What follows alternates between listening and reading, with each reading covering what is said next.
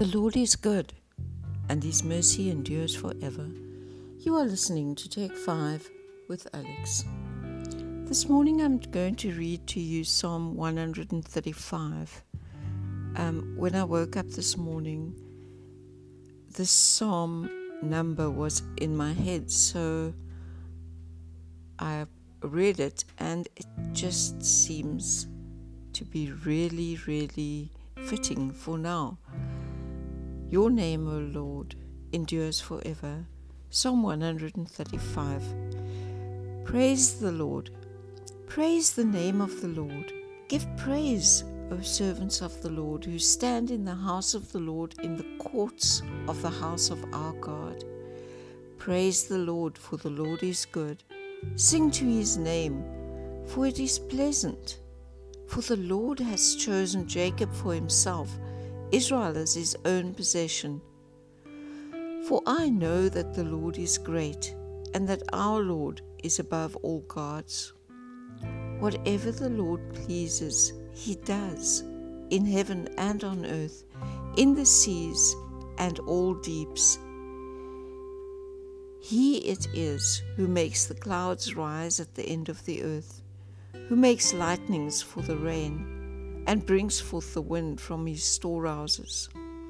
He it is who struck down the firstborn of Egypt, both of man and of beast, who in your midst, O Egypt, sent signs and wonders against Pharaoh and all his servants, who struck down many nations and killed mighty kings, Sihon, king of the Amorites, and Og, king of Bashan, and all the kingdoms of Canaan, and gave their land as a heritage to His people Israel.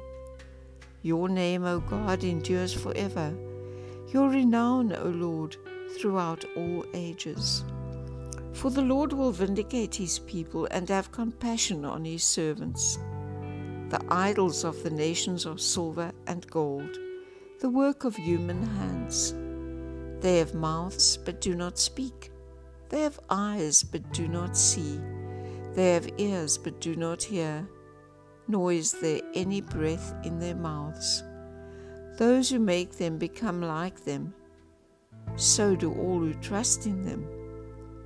O house of Israel, bless the Lord. O house of Aaron, bless the Lord. O house of Levi, bless the Lord. You who fear the Lord, bless the Lord. Bless the Lord from Zion, he who dwells in Jerusalem. Praise the Lord. Especially in this time, we need to know where our salvation is, and we need to hold on to God, because things around us are very uncertain.